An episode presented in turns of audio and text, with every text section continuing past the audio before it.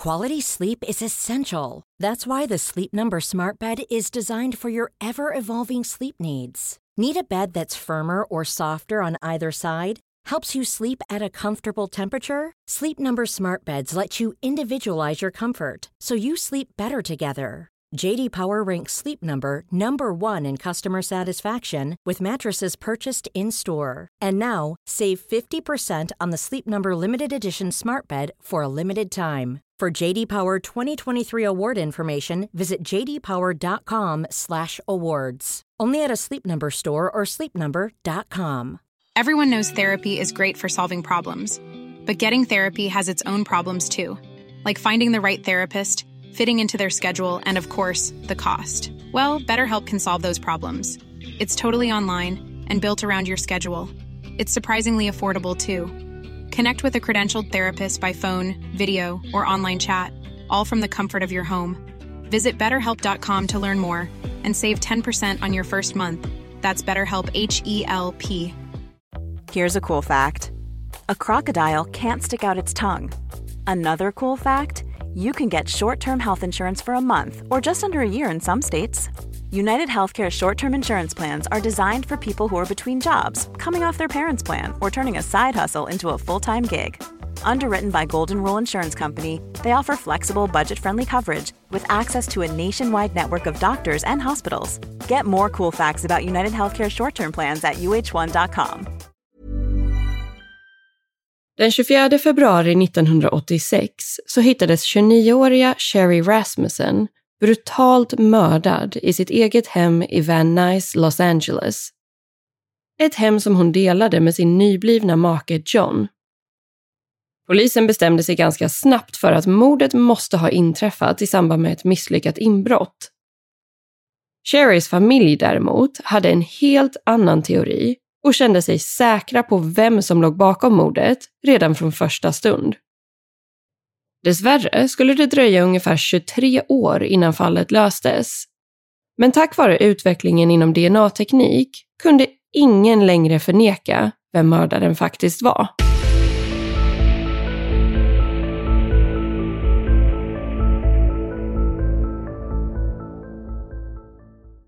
Hej på er och varmt välkomna ska ni vara till en helt ny vecka och ett helt nytt avsnitt av Rysapodden. Den här veckan ska vi alltså prata om det extremt omtalade mordet på 29-åriga Sherry Rasmussen. Och jag råkade faktiskt komma in på just det här fallet, eh, lite av en slump, när jag väldigt specifikt satt och sökte efter true crime cases with a twist. Och en oväntad lösning, det blev det definitivt i det här fallet. I alla fall för allmänheten, även om vissa personer inte blev det minsta förvånade när sanningen till slut kom fram efter att ha legat begravd i mer än två decennier. Men nu tycker jag helt enkelt att vi tar och hoppar rakt in i del 1.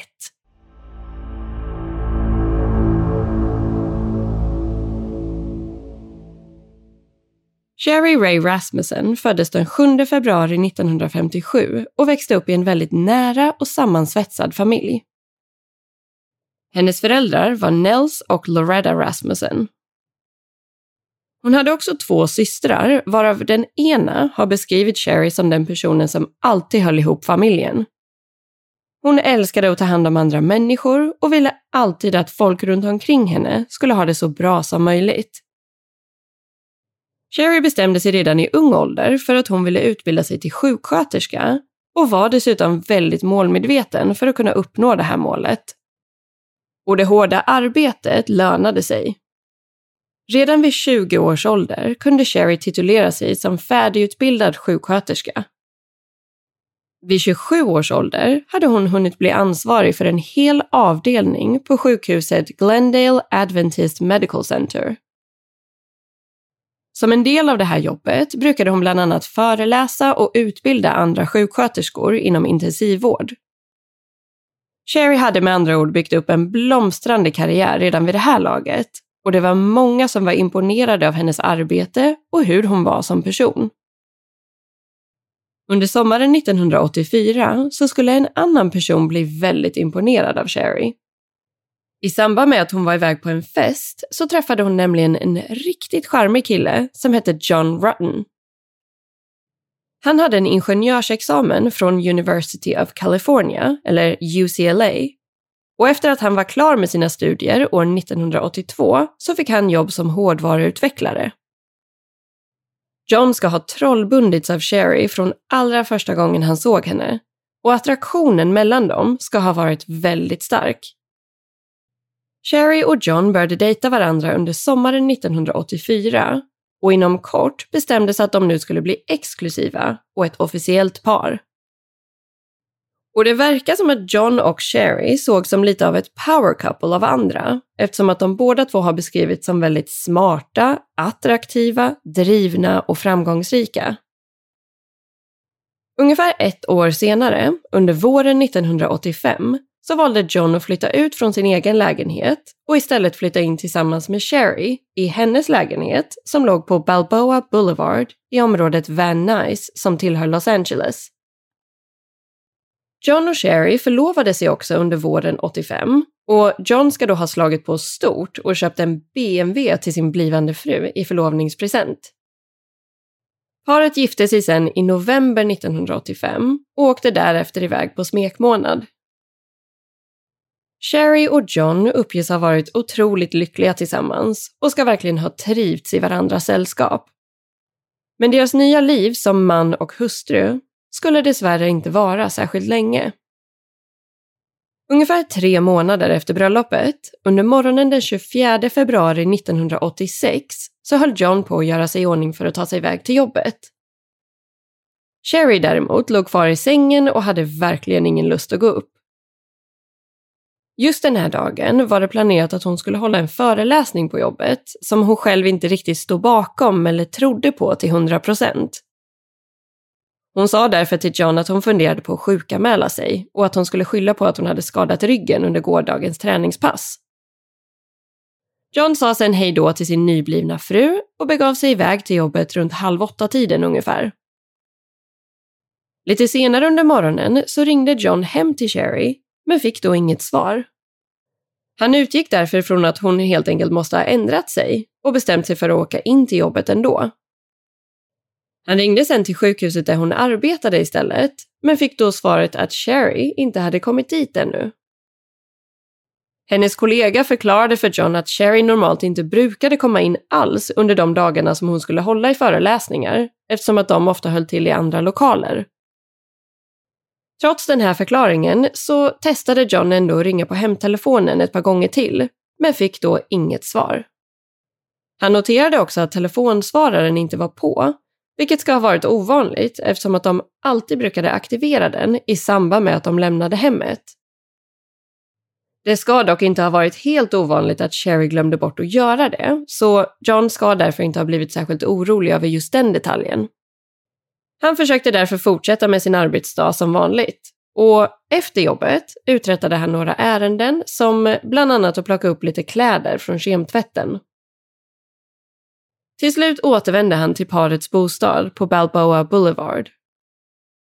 Det första han noterade var att garagedörren var öppen och att det låg massa glasbitar på uppfarten. John insåg sen att Sherrys BMW var försvunnen. Om hon nu hade åkt till jobbet så borde hon ha varit hemma nu. Och om hon hade åkt iväg någon annanstans, varför hade hon då inte nämnt det för John? Hans oro växte sig allt starkare när han noterade att en dörr som ledde in från garaget till själva lägenheten också stod öppen. I samband med att John klev in i bostaden kände han att någonting var väldigt fel och hans instinkt skulle tyvärr visa sig stämma. Inne i vardagsrummet så möttes han av Sherrys blodiga kropp på golvet hon var barfota och hade på sig sina underkläder, nattlinne och morgonrock. Hennes ansikte var blodigt, svullet och sönderslaget och hon hade blivit skjuten i bröstet. John försökte känna efter om hon hade någon puls, men det var alldeles för sent. Hon hade ingen puls, hon andades inte och hela hennes kropp var kall, svullen och hade redan börjat stelna. John larmade polisen som anlände till platsen kort därefter. Deras spontana reaktion var att Sherry måste ha blivit attackerad och mördad i samband med ett misslyckat inbrott i parets bostad. Runt om i lägenheten fanns det tydliga tecken på att en kamp hade ägt rum, som bland annat en krossad vas som det verkar som att någon hade slagit Sherry med i huvudet innan hon dog. Utöver det hade bland annat en byrå tömts och kastats omkull. Polisen upptäckte också ett blodigt handavtryck precis i närheten av en panikknapp som fanns på ett larm inne i bostaden. Vilket troligtvis indikerade att Sherry hade försökt kalla på hjälp, men att hon inte hade hunnit. Det var väldigt stökigt och låg saker utspridda lite överallt och det verkade som att de potentiella inbrottstjuvarna hade börjat plocka på sig massa saker som de inte hade hunnit ta med sig. Vid trappan mellan vardagsrummet och övervåningen så låg det en ganska prydlig hög med en VHS-spelare och en CD-spelare. På CD-spelaren ska det dessutom ha funnits en blodfläck och man upptäckte flera andra blodfläckar på bland annat väggar och ytterdörren. På övervåningen hade en av glasdörrarna till balkongen gått sönder och det var de glasbitarna som John hade noterat på uppfarten i samband med att han först anlände till bostaden. Trots att det hela verkade som ett inbrott så fanns det inga tydliga tecken på att någon ska ha brutit sig in.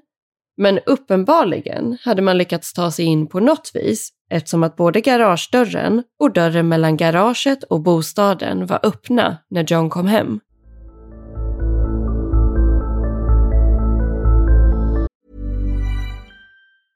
Life is full of awesome what ifs, and some not so much, like unexpected medical costs. That's why United Healthcare provides Health Protector Guard fixed indemnity insurance plans to supplement your primary plan and help manage out of pocket costs. Learn more at uh1.com. Everyone knows therapy is great for solving problems, but getting therapy has its own problems too, like finding the right therapist, fitting into their schedule, and of course, the cost. Well, BetterHelp can solve those problems. It's totally online and built around your schedule. It's surprisingly affordable too. Connect with a credentialed therapist by phone, video, or online chat, all from the comfort of your home. Visit betterhelp.com to learn more and save 10% on your first month. That's BetterHelp H E L P. How would you like to look five years younger? In a clinical study, people that had volume added with Juvederm Voluma XC in the cheeks perceived themselves as looking five years younger at six months after treatment. Look younger, feel like you. Add volume for lift and contour in the cheeks with Juvederm Voluma XC. Reverse signs of aging by adding volume to smooth laugh lines with Juvederm Volure XC. For important safety information and to find a licensed specialist, visit juvederm.com. That's J U V E D E R M.com. Not for people with severe allergic reactions, allergies to lidocaine, or the proteins used in Juvederm. Common side effects include injection site redness, swelling, pain, tenderness, firmness, lumps, bumps, bruising, discoloration, or itching. There's a risk of unintentional injection into a blood vessel, which can cause vision abnormalities, blindness, stroke, temporary scabs, or scarring. Talk to a licensed specialist to find out if it's right for you.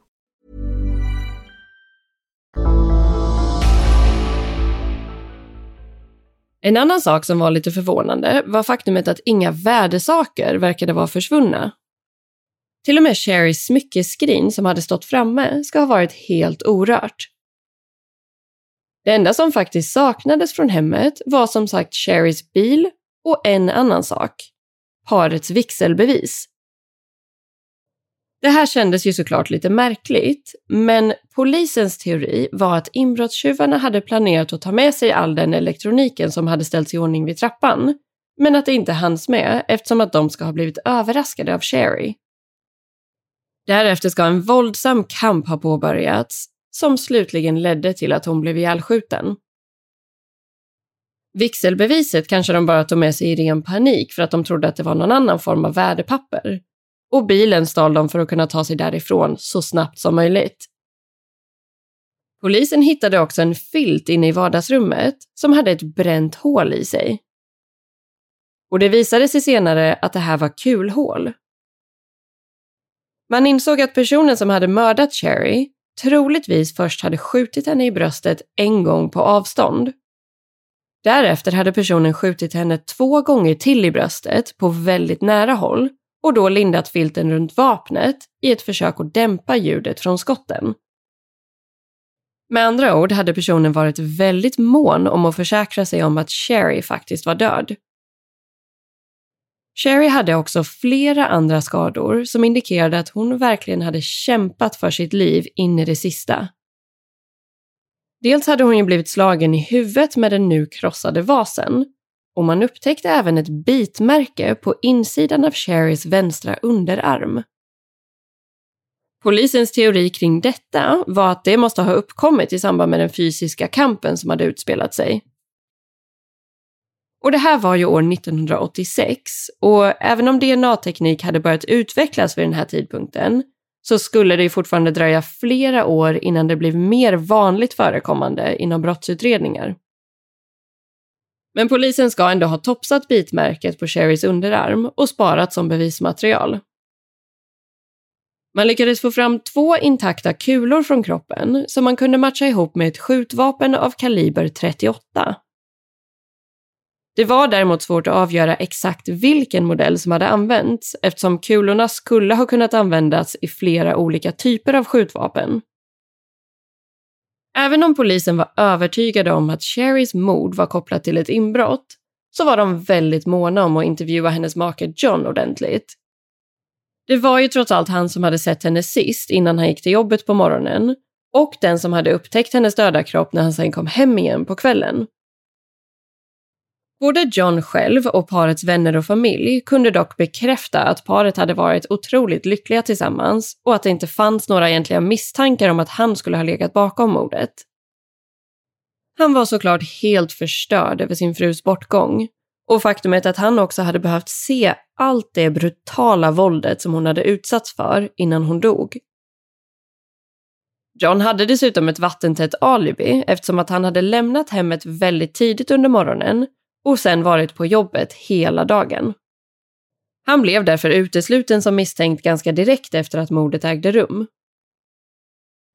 Fallet kring Sherrys mord leddes till en början av den lokala polisstyrkan i Van Nuys som tillhörde polisen i Los Angeles, också kända som LAPD. Trots att man undersökte andra möjligheter så var den ansvariga utredaren Lyle Mayer övertygad om sin teori kring inbrottet som hade gått snett och resulterat i att Sherry blev ihjälskjuten. Han blev desto mer säker på detta i samband med att man fick reda på att flera andra inbrott hade ägt rum i området under ungefär samma tidsperiod. Enligt uppgift ska det ha varit två gärningsmän med latinamerikanskt ursprung som låg bakom de händelserna och en av männen ska enligt vittnen ha varit beväpnad med ett skjutvapen som tros ha varit av kaliber 38. Det vill säga samma typ av vapen som hade använts vid Sherrys mord. Kort efter att mordet ägde rum så började polisen också gå runt och knacka dörr i området och prata med grannar som bodde i samma lägenhetskomplex. De fick bland annat kontakt med en städerska som hade befunnit sig i en av de närliggande bostäderna runt lunchtid under dagen den 24 februari. Hon tyckte sig då ha hört två personer bråka högljutt och sen ljudet av att någonting ramlade ner på golvet. Hon ska däremot inte ha hört några skott och ska dessvärre inte heller ha kontaktat polisen vid det här tillfället. En annan granne ska också redan runt klockan kvart i tio på morgonen ha noterat att John och Sherrys garagedörr var öppen och att ingen bil hade synts till. Ganska kort efter detta så ringde John det första av många obesvarade telefonsamtal hem till Sherry. Ungefär en vecka efter mordet ska polisen ha lokaliserat Sherrys försvunna BMW. Bilen som hon hade fått i förlovningspresent av John. Det visade sig också att Sherrys handväska hade saknats från bostaden och även den hittades vid ett senare tillfälle i trädgården utanför lägenhetskomplexet. Inget av detta ska dock ha lett till några nya spår i utredningen. Av någon anledning dröjde det sen till de tidiga morgontimmarna under tisdagen den 25 februari innan Sherrys föräldrar Nels och Loretta Rasmussen blev informerade om vad som hade hänt och att deras dotter hade blivit mördad. De fick också ta del av polisens inbrottsteori och kände från allra första början att den inte kändes rimlig. Varför skulle inbrottstjuvar ha lämnat alla faktiska värdesaker men samtidigt lyckats få med sig parets vigselbevis? Det här kändes snarare som en personlig attack och Sherrys pappa Nels hade sina aningar om vem som skulle ha kunnat vara inblandad. Under en period innan hennes död så ska hans dotter vid flera tillfällen ha berättat för honom att hon kände sig orolig över en kvinna som John hade dejtat innan han och Sherry blev tillsammans.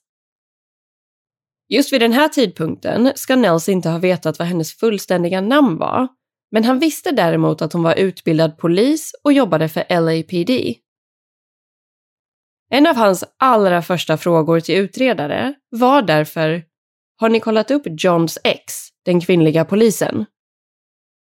Sherry hade nämligen berättat för sin pappa att den här kvinnan fortfarande hade starka känslor för John, trots att relationen hade tagit slut.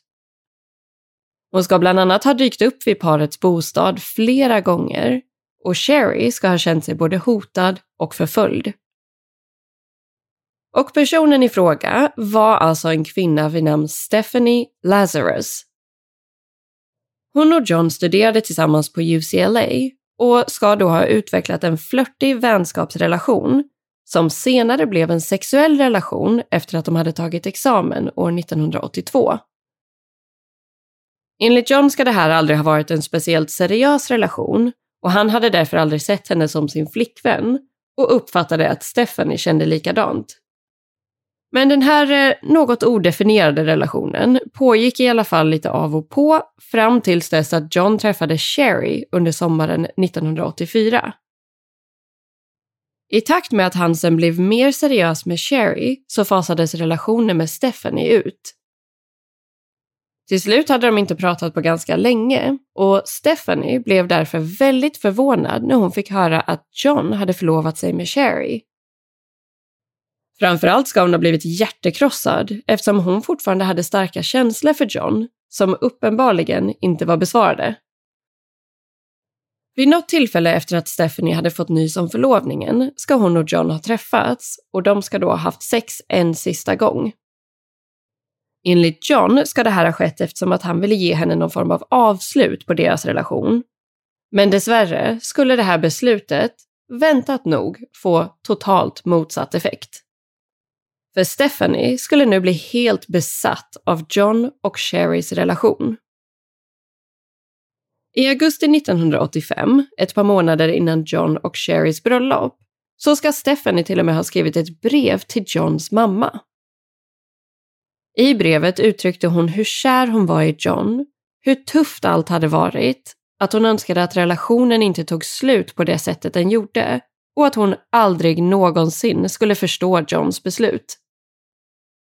Men Stephanie dök ju också upp vid parets bostad flera gånger. Ibland bara för att se om John var hemma, någon gång för att hon ville ha Johns hjälp med att vaxa ett par skidor. Och vid åtminstone ett tillfälle ska hon ha dykt upp iklädd sin polisuniform, inklusive sitt tjänstevapen. Ett av de kanske mer obehagliga besöken ska ha varit när Stephanie helt plötsligt dök upp på sjukhuset där Sherry arbetade i samband med det här besöket ska Stephanie också ha sagt att om inte hon fick vara med John, då skulle ingen annan få vara det heller.